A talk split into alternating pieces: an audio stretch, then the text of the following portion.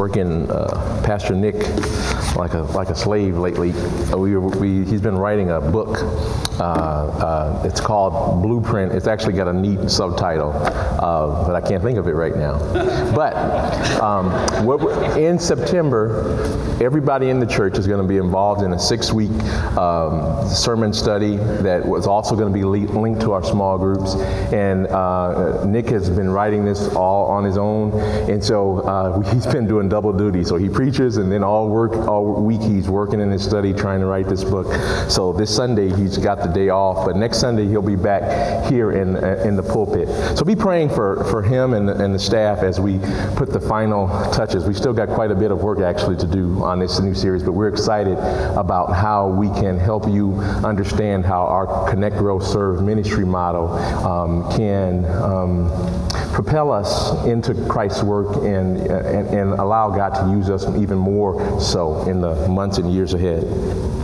Um, this morning, we are going to be looking at the book of Habakkuk. We're going to continue in the Gospel Through the Bible series. And um, Habakkuk is a, an interesting book. He, it is considered to be, Habakkuk is considered to be one of the minor prophets, not because his message is not uh, critically important, but because we have more limited information on Habakkuk as we do on Daniel or Isaiah. Um, so this morning, I'm going to start by reading from the book of, of Habakkuk. Habakkuk. Uh, you can read along with me if you turn in your Bibles to page 1456. I'm going to read chapter 1, verse 1 through chapter 2, verse 4. Habakkuk, page 1456 in your Pew Bibles.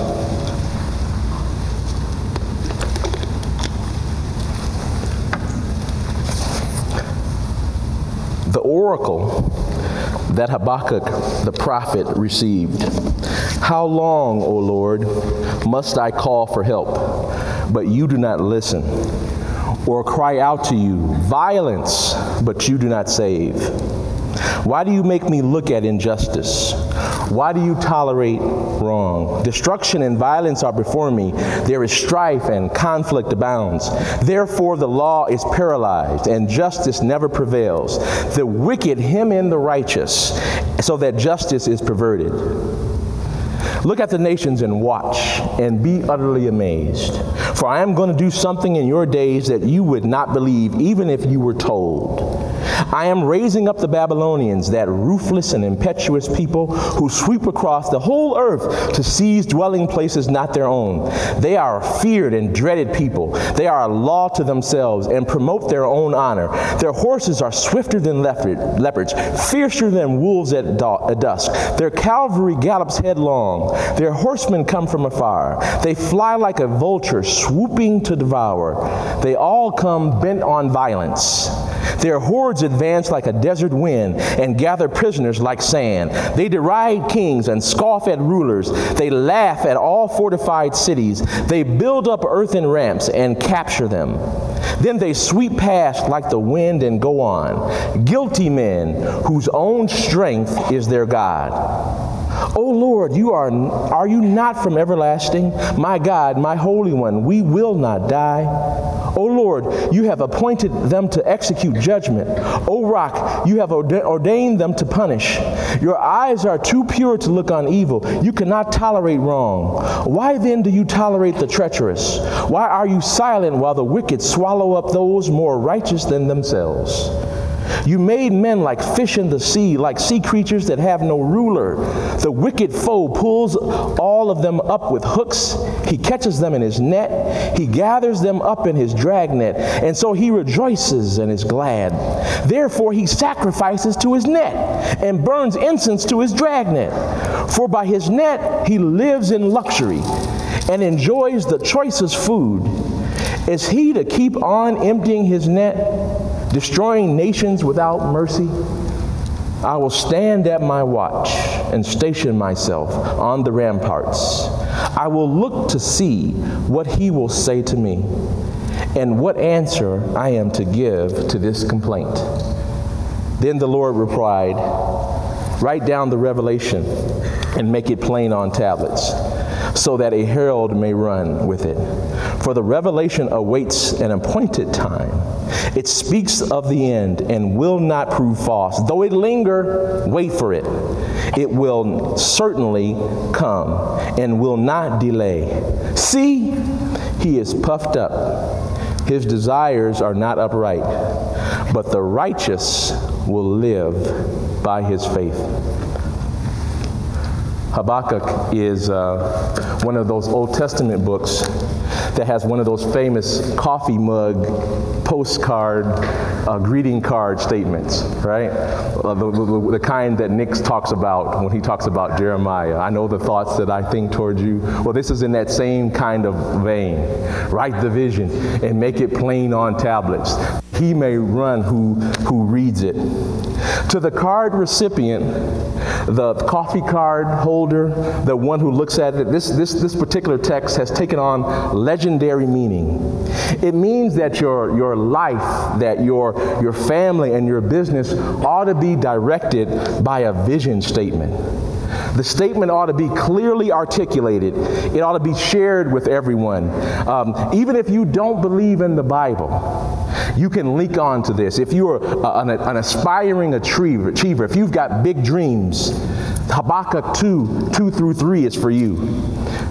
It says to you, keep, keep in pursuit of your dreams. It says to you, don't let anything stop you. It says you can make it. The problem is that that interpretation is not what the statement meant to Habakkuk when he received it, as an answer to a very specific prayer request that he had made to the Lord. To Habakkuk, the prophet of God, to the people of Judah, this was a very specific command. It was a commandment and a proclamation about a wicked nation that God was about to judge. The vision was a statement of five woes, five particular sins that the Babylonians were guilty of, for which they were going to be utterly destroyed.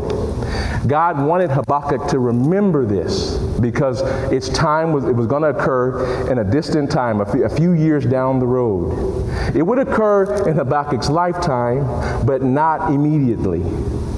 He wanted Habakkuk to remember it, to have faith in it. And he wanted Habakkuk to tell the people in Judah so that they would remember this. Because the people in Judah were going to go through some times like they had never seen before. But even in that, God wanted to give them a message of hope. This morning, God wants to give us a message of hope. He wants us to understand how to trust Him in the midst of difficult times, how to trust Him when you're going through things that you may not even understand. So, this morning, my goal is to help you strengthen your faith. And for those of you who may not have placed your faith into Christ, who may not have uh, believed God, my goal is to help establish faith in you.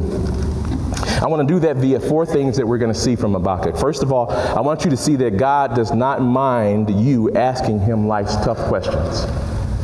God doesn't mind you asking the tough questions. Second, God requires faith in those who serve him, every one of us. One of the main requirements of our God is that we trust him. Thirdly, that God continuously takes action to maintain his sovereignty over creation. He's in control, always has been, always will be. And the fourth, that God grants joy to the righteous, even in the midst of difficult circumstances. So these are the four things that we can learn from the book of Habakkuk that can help strengthen our faith in God. So the first point is God is not afraid of our difficult questions. Habakkuk is a prophet in Judah during a time when, when the first verses in Habakkuk 1 say that there is violence, there is injustice, there is strife, there is conflict. It's rampant. All he sees all day long is wickedness with no end in sight. So he cries out. He says, God, do you see? He says, God, do you care? He says, God, are you going to do anything about it? And we don't know precisely when Habakkuk ministered. We know that he was going to see the judgment. It says that to us in verse 5. God says, Look at the nations and watch and be utterly amazed, for I'm going to do something in your days that you would not believe. I'm raising up the Babylonians. So we know that it, the, the judgment was going to occur in his days, but we don't know precisely when the judgment came. We know that uh, Manasseh was a wicked king. And it was said of his particular reign that during his time there was idolatry was rampant and that there was so much sin in the land that they said the blood of the innocent flowed in the streets. In fact, it was during Manasseh's reign that the first decree that God was going to totally wipe out, out Judah came. It was during Manasseh's wicked reign. We also know that after Manasseh, there was another wicked king that was just like his father for a very brief time, and then Josiah had, a, had instituted reforms, and it was a righteous time. I don't think that, that God spoke to Habakkuk during Josiah's reign, but then after that, just a succession of wickedness until the very last king of Judah, King Zedekiah. Zedekiah, in 586, um, all of Judah was carried off except a remnant. The, the, the temple was destroyed. All the articles of gold and silver were carried over to Babylon at the very end. My best guess is that it probably occurred sometime in about 607, 596, during Jehoiakim's reign is when he wrote. I say that because about that time it was clear that Babylon was a world power. They had taken over from Assyria. They were branching out and collecting nations. But to be honest with you, can't be dogmatic about that. What we can be dogmatic about is this. Habakkuk wrote during a time of great injustice. It was highly troubling, and God told him specifically what he was going to do. He was going to punish Judah. He was going to send on them a nation more wicked than themselves. Now, when Habakkuk got this message, he was more troubled than he was with the first question. So the first question was, what, what, what's going on in Judah? How is this going to stop? And God gave him an answer. I'm going to send the Babylonians. And then he began to think about the Babylonians. Lord, they're more wicked than us. I'm really confused now. One of the things I want you to recognize is that God does not mind at all us asking those difficult questions. What's interesting about this text is he's never insulted at all. He never tells Habakkuk to watch it. He never challenges him. He accepts his questions. He gives an answer. But God does want us to be prepared that the answer may trouble us. About 15 years ago, I asked God such a question. I uh, was a, a younger dad uh, my wife, uh, we had two small kids at home. I was living in Illinois, which is where I was from. And uh, for the three straight years up leading up to this point in, my life, uh, things were just going great. My business, uh, as a sales manager, my income was going 20% a year. Man, I love sales. I love being paid on commission. Man, of course, if you have un- unlimited income, it was just awesome. Things were going great. I was making a boatload of money. I bought my dream house, a 3,500 square foot house, beautiful. Okay, three car garage, finished basement, 1,500 extra feet in the basement, two brand new cars listen, I was rolling, okay? And then, and then I got a call in. There are 200 guys in the company, 200 people in, in our company, an American family, that were in this job I was at, sales manager, right? And they called us all to, the com- to, to a meeting in headquarters. I knew that was bad news. And then, the, and then the president got up, okay? And he said, Listen, folks, we've been studying your income. You guys make entirely too much money, right? He, he didn't say it with a joke either. He had stone faced. Long story short, he said, he gave us all this packet. It was the message of doom. Over five years, this package showed my income was going to go down 50%. Now, uh, two months prior, I bought this new home, these two new cars, and my wife had stopped working. Okay? So I'm on my driving back home from Madison to Gurnee where I lived, okay? And my jaw is dropped. Uh, my wheels are spinning. I don't even want to tell my wife this news. I mean, she's to divorce me. No, it was to be that bad. But she wasn't to be happy. It was to be, I said, what am I to do? And uh, a good buddy of mine, who I had brought into American Family, had got promoted one level ahead of me, and he was in charge of sales operations in St. Louis. Uh, his name was Dave, Dave Carter. And Dave and I talked, and I was like, Dave, what? He said, Lloyd, here's what you need to do. You need to come and work for me. You took care of me when, when I came to the company. I'm going to take care of you. Come over here. I'm going to make sure your income stays where it is. same job. You just got to come to St. Louis. I was like, Lord, you're so good. This is awesome. All I got to do is just move to St. Louis. Well, here's the problem. The reason I had moved from just outside of Chicago in Westchester, an hour away to the Wadsworth Gurnee area was because I was active in church. I was the associate minister there. I was one of their associate ministers. Had a large amount of responsibility, and I had two young kids, and my wife needed help with, with from her mom. So that's why I moved, right? And so that hadn't changed. The only thing had changed was my work situation had changed. So here's what I did. I went to pray on it and I, I said, Look, God, uh, God, I know you're gonna you're gonna co-sign on my plan, right? God, you're gonna surely this makes perfect sense. You don't mean for me to take a pay cut. You come on, Lord, right? And I remember being in the, my, the, my bathroom, master bathroom, sitting on my throne room, the toilet, with my head, with my head in my lap as I was struggling with Lord, the Lord, I was like, God, I don't have to take this pay cut. Lord, I could just go. I can just go. It's the same job. I, my, you know, my boss is unsaved. He treats me bad. I don't even want to like to work for this guy. Lord, just let me go.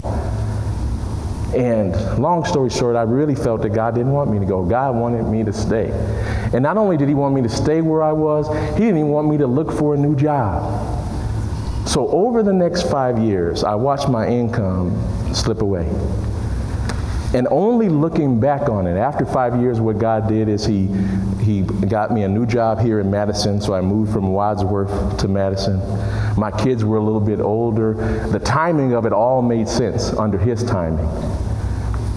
And then shortly, you know, uh, long story short, a few more years later, I'm in this job. Here's what God was teaching me during that period. God was teaching me that, he, that I needed to deny myself so that He could groom me and make me who He wanted me to be. He was more concerned about his ministry. He was more concerned about my character than he was about my career, about my prosperity. So you can ask God the difficult questions. You just have to be prepared that you might get an answer that you don't want to hear, an answer that has more to do about God's kingdom than about yours. The second part of this is that, uh, um, so the issue is Habakkuk wants an answer to the second part of the question. How can you use a wicked nation like Babylon as an instrument of, of justice? I think the answer comes in two parts.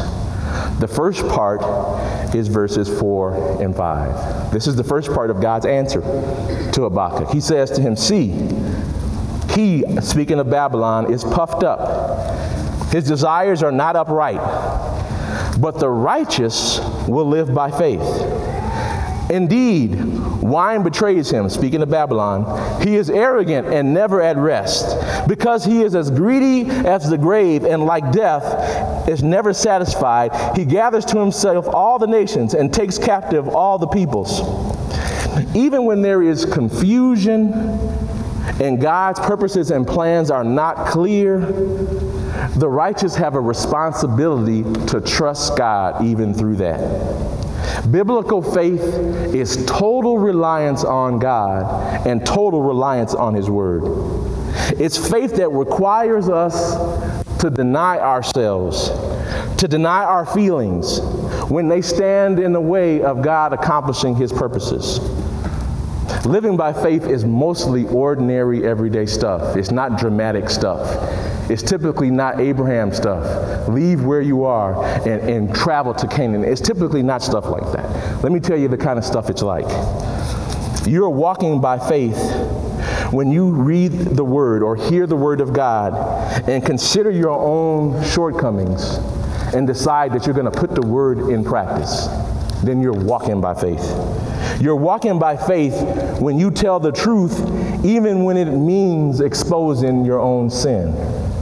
So those of you who are, have small groups and small cadres of folks, even when you have to wrestle with something in, in Scripture and tell the truth when it means you, and you know you're not doing it, That's when you're walking by faith, when you can be transparent. You're walking by faith when you continue to give generously to the church, even when your personal finances get shaky and you're worried about your job. Yet you're still giving generously to the work of church, the church, the work of the Lord. You're walking by faith when your spouse or children get deathly ill and you don't turn back from following God. As a pastor, one of the things that encourages me the most when I see saints who are going through their own life threatening illness or life threatening illnesses to the people around them, which can be worse. And they keep coming. They keep serving in ministry. They keep believing God. They pray for healing, but they don't get it. And not getting the answer that they want doesn't shake their, their faith in Christ. That's walking by faith. You walk by faith when you keep praying for lost people and telling them about Christ, even when it seems like nobody is responding. You keep witnessing at school. You keep witnessing in your neighborhood, and, you just can't, don't quite get. You keep praying for your lost brother or your lost sister. Some of us have been praying for our, our lost loved ones for 30 years, but we keep praying that God will give them another year, another opportunity to hear the gospel. We keep thinking the next time that we visit with them over the holidays that they'll respond because we know our God is gracious and we know that He wants us to make disciples. So we keep doing it even when we don't quite see the, the fruit. We, you're walking by faith when you serve in the local church because you really believe the body of Christ actually does grow when every member does his share. You don't think that's just a platitude that's in Ephesians chapter 4. You really believe that the body of Christ grows when we do our parts. So God gives us the power to live by faith, but the decision to walk by faith is ours. God is not bothered by your tough questions. You can ask your tough questions. But he does require faith in his servant. Now let's look at the second part of his answer to Habakkuk. The first part is you have to have faith. The second part is that God is maintaining his sovereignty over creation. God is the ultimate authority and ruler in 2:6 through 2:20, that is what God tells them. He says to, about, about Babylon, they're wicked among uh, uh, of all the nations. And he, he lists out six specific, five specific things that they're guilty of. At the end of it, he's going to wipe them out totally. And he's going to wipe them out because he is maintaining his control over creation. Did you know that? That even the righteous is going to be judged by God? Ecclesiastes 12, 13, and 14 says this Solomon, who was said to be the, the most wisest person in the, the world, and he considered about all the things that uh, a person could do with their life. And he channeled all his wisdom towards one, one thing. You know, what, what should a person do under the sun? And he come, came to this conclusion now all has been heard, been heard, Ecclesiastes 12, 13, and 14. Here is the conclusion of the matter. Fear God and keep his commandments, for this is the whole duty of man. For God will bring every deed into judgment, including every hidden thing, whether it be good or evil. What this means is that we need to be mindful of how we live. This is what he told to Habakkuk at the very end of his statement in 220 he says but the lord is in his holy temple. Let all the earth be silent before him. What we do with our life matters. We're not free agents. We're not independent agents. God has judged people throughout the ages. Let's think about this. Think about what happened with adam after his original sin Think about what happened during Noah's time when he wiped out all creation except eight souls. God was judging humanity in real time. Think about Jerusalem, right? 586, the temple was totally destroyed. And then in Jesus, after Jesus' death in AD 60, uh, Jesus prophesied about this in his time that the, the blood would be so thick in the streets because they would not accept their creator. And then think about Ananias and Sapphira in, in Acts chapter 5. They lied to the Holy Spirit and were struck dead. God has a long track record of judging wickedness. And he does this so that we would know what he's like. He is merciful, he is full of love, but he is right full of righteousness and truth. This is what he wanted Habakkuk to understand. Speaking of the Babylonians, woe to him who builds a town with bloodshed, who establishes a city by iniquity. Behold, it is not of the Lord of hosts that the people labor to feed. Is it not of the Lord of hosts that people labor to feed the fire and the nations weary themselves in vain? In other words, he's saying that you can persist in wickedness if you want, but you, it's all for naught. I'm going to deal with it in real time. For the earth will be filled with the knowledge of the glory of the Lord as the waters cover the sea. One of the reasons I don't get too overly concerned about the wickedness going on in Ukraine, about them shooting their political leaders in the back on the streets, about issues going on in Brazil, is that God has always judged the nations. He's always set things right in His time. I believe that was done in our own American history through the Civil War. I believe that was done in history's context from the Bible. I believe that's happening now. It won't be just at the end that Christians will be judged and then the unrighteous will be cast in hell. God actually judges in real time. This is a real part of who He is. He does this so that we would respect Him, that we would have awe of Him.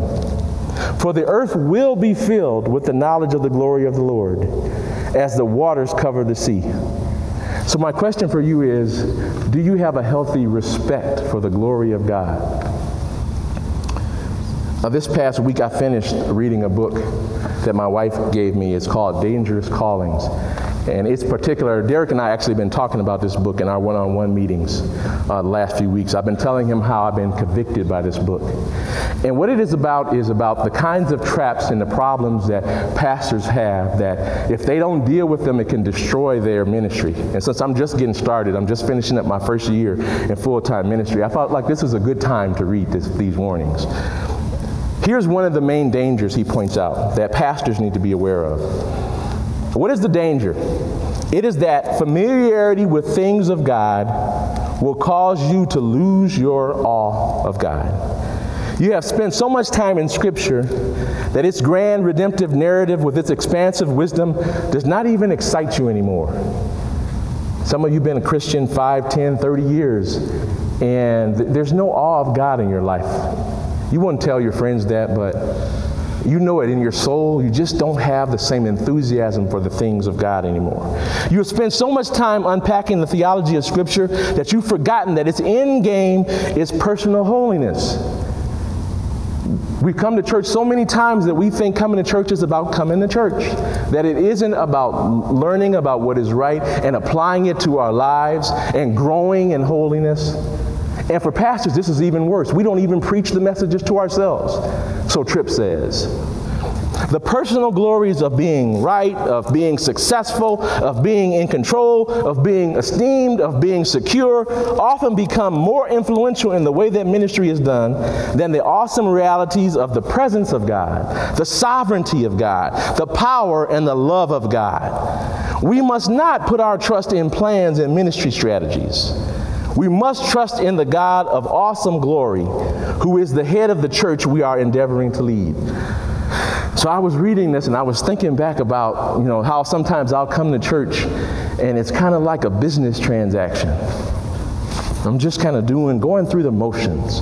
I'm not ready to worship. I'm not ready to hear a word from God. I'm, I'm not prepared to worship with Tony and Lisa and Sarah and Debbie and, and, and these new young people that are. I'm not ready to worship. I haven't been prepared to come in to fellowship with God and with the saints.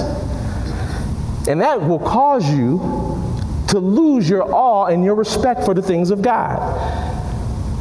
So I want to recommend three things. These things, since I've been reading this book for over a couple of months, that I've been applying them that will restore your respect, your love, your sense of the majesty of God. These things will restore that for you.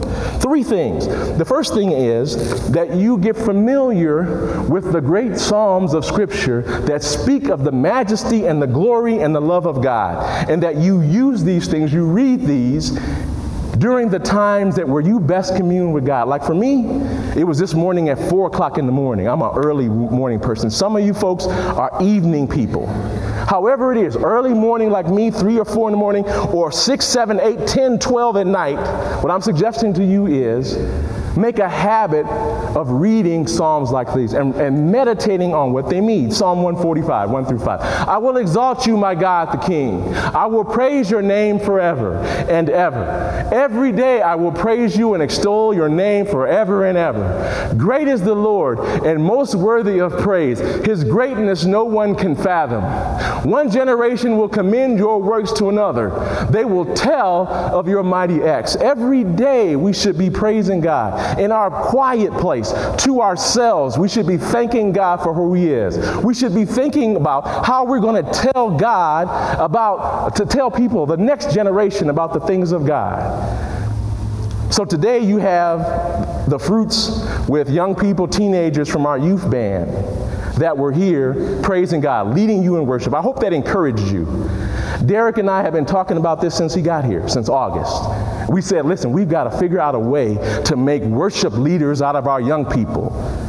And we talked about this with John back in August. We've got to figure this out. We're concerned that we're not raising up young people that know how to worship God, that are enthused about leading their peers and leading us in worship. We just, that's unimaginable that on our watch we wouldn't have young people that know how to praise God. And so Tony has been working diligently with that group.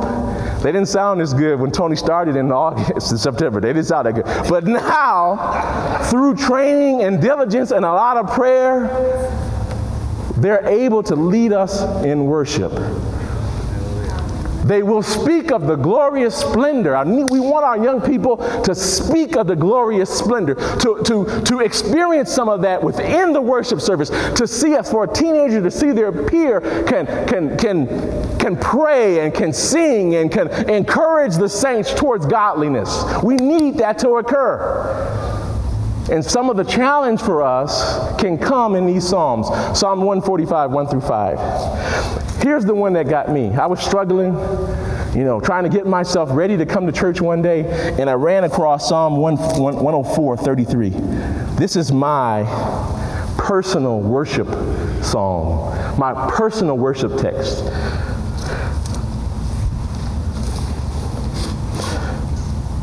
My meditation, may my meditation be sweet to him. I will be glad in the Lord. Every day when I get up and go about my day, the most routine, ordinary, just going to the office towards more splendid things. I want to reflect on God's goodness and I want to recognize that even if I get the worst news that day, I will be glad in the Lord. I know God too well. I know about His grace. I know about how He sustained me. I know Him so well. I will be glad in the Lord. Come what may, come whatever the outward circumstance may be. So, uh, what I'm saying to you is that we need to restore our own personal awe, our own personal knowledge of the majesty of God. We've got to know God's great for ourselves. We can do that through our own devotional life. The second thing that we can do is we can do that through singing praises to ourselves. So you got up this morning, maybe you did a devotional. This morning, what I did is I uh, turned on YouTube. I'm not a good singer like Debbie. If, she, if she's up, I can listen to her, and that'll get me going. But she's uh, on a retreat with her sister this weekend, so I didn't have the benefit of that. This morning, I went on YouTube and I listened to the Isaacs. The Isaacs are kind of a Southern gospel kind of group. They got Jewish heritage. They got an awesome Southern gospel song sound. They sing this song, "It Is Well with My Soul." It's an old hymn. The third verse of the hymn goes like this My sin, oh, the bliss of this glorious thought. My sin, not in part, but the whole. is nailed to the cross, and I bear it no more. Praise the Lord, praise the Lord, oh my soul. Now I can't sing that well, but then I got up out of my chair. It is well with my soul. It is well, it is well with my soul. What I'm saying is, it's got to be well in our souls, one on one with God. That we need to get into those Psalms uh, Psalm 146 to 150, Psalm 100 to 107. These are great, glorious psalms that will remind you of how awesome, how glorious, how majestic, how holy, how powerful our God is. What I'm saying to you is you need that. And I'm saying to you that you need to worship God for yourself. I know you got a bad singing voice. That's why you should do it in the wee hours in the morning when nobody can hear you. Remind yourself that it is well with your soul because of God. And the last thing is this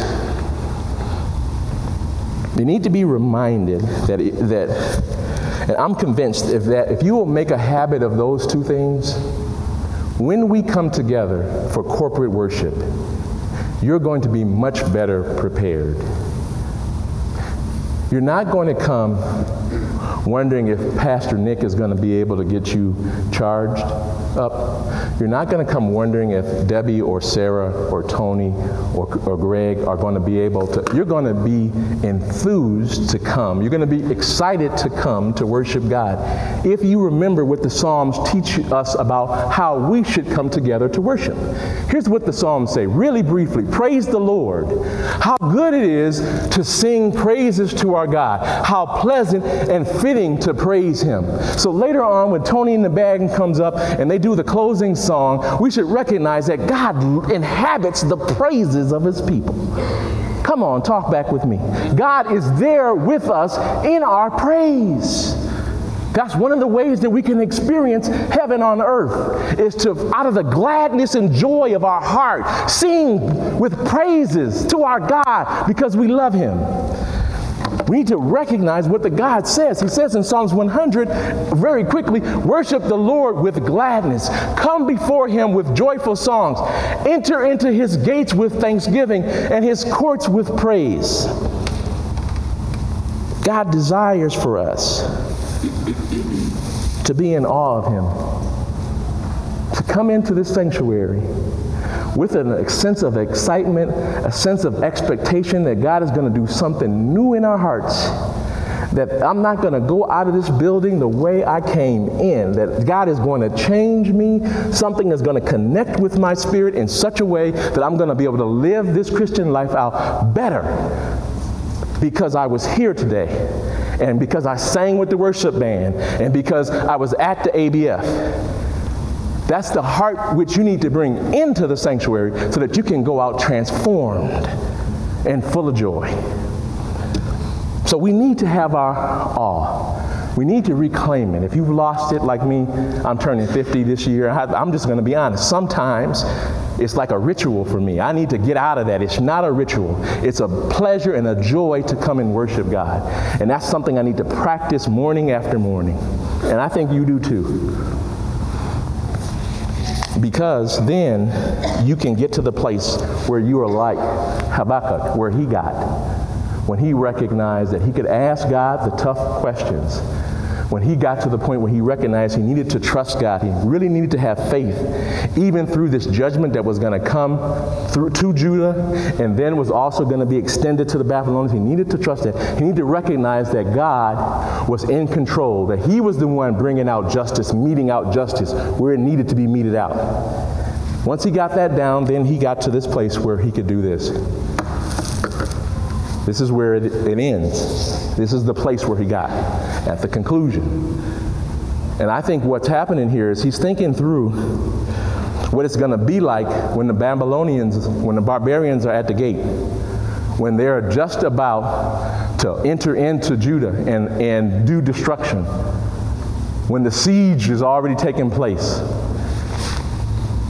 Though the fig tree does not bud and there are no grapes on the vines, though the olive crop fails and the fields produce no food, Though there are no sheep in the pen and no cattle in the stalls, yet I will rejoice in the Lord. I will rejoice in God my Savior. The sovereign Lord is my strength. He makes my feet like the feet of a deer. He enables me to go on to the heights.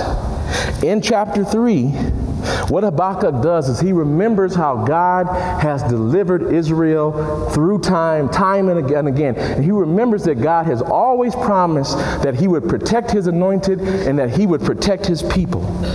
Even through judgment, God intended that we, that he would be our God, that we would be his people. He remembers Habakkuk 3:13. You came out to deliver your people, to save your anointed one. I think he's talking about the, the Messiah, Christ. You crushed the leader of the land of the wickedness. You stripped him from the head to the toe. What he's saying is, I remember, God, what you have done to preserve our people through David and his wickedness, through Solomon and his wickedness, through the various kings that came after them. Lord, you preserved them. Hezekiah, Joachim, oh, you preserved us. And I think, God, you're going to preserve us forever. That's where he comes out. I think that's the message of Habakkuk. It's not about your own vision for your life that it's going to come to pass. It's about that through difficult times, through situations that you would rather not go through personally, God can pull you through. Dan Pinka is one of the men who works, who uh, comes to our church, and he works for InterVarsity. And uh, one day he was in the office, and he popped in my, in my office and threw this book on my table, um, on my desk. It's called uh, Strengthen the Soul of Your Leadership. It's by Ruth Haley Barton. And it's about the, the rigors of, of spiritual leadership. And uh, there's a story that I literally read just Saturday on my throne in, this, in my house in Verona. It's a story about how Martin Luther King dealt with issues around the Montgomery bus boycott. You remember that's where Rosie Parks uh, wouldn't, wouldn't leave her seat on the bus? And he was there to, to, lead the people. He tells a story in a sermon called God is Our God is Able. This is a sermon excerpt, and I'll conclude with this. After the Montgomery bus protests had been undertaken, we began to receive threatening phone calls and letters. At first, I took them in stride, but as the weeks passed, I realized that many of the threats were in earnest. I felt myself growing in fear. After a particularly strenuous day, I settled in bed at a late hour when the telephone rang. An angry voice said, Listen, N word. Listen, N word. We've taken all we want from you. Before next week, you'll be sorry you ever came to Montgomery. I could not sleep. It seemed that all my fears had come down on me at once. I was ready to give up. In this state of exhaustion, when my courage had almost gone, I determined to take my problem to God. May we do the same. I bowed and I prayed aloud, aloud. I am here taking a stand for what I believe is right, but now I'm afraid. The people are looking to me for leadership, and if I stand before them without strength and courage, they too will falter. I am at the end of my powers. I've come to the point where I cannot face this alone. At that moment, I experienced the presence of the divine as I had never before experienced him. It seemed as though I heard an inner voice saying, Stand up for righteousness, stand up for truth. God will be at your side forever. Almost at once, my fears began to pass from me. The outer situation remained the same, but God had given me new inner calm. Three nights later, my home was bombed. Strangely enough, I accepted the word of the bombing calmly. My experience with God had given me strength and, trust. My experience with God had given me new strength and trust. I knew that God is able to give us the interior resources to face the problems of life. Brothers and sisters, I believe that Habakkuk is not a book about us writing a vision It's a book about us enduring with God, trusting in Him and His Word through difficult times. That's what Habakkuk's message is for us today. I pray that that message will work in your spirit. And you might be in the midst of some of the worst, most difficult struggles, or you might be headed towards it. But this message for Habakkuk is for you. You can trust God even when things don't look good on the outside. You can bow your heads, please, in prayer.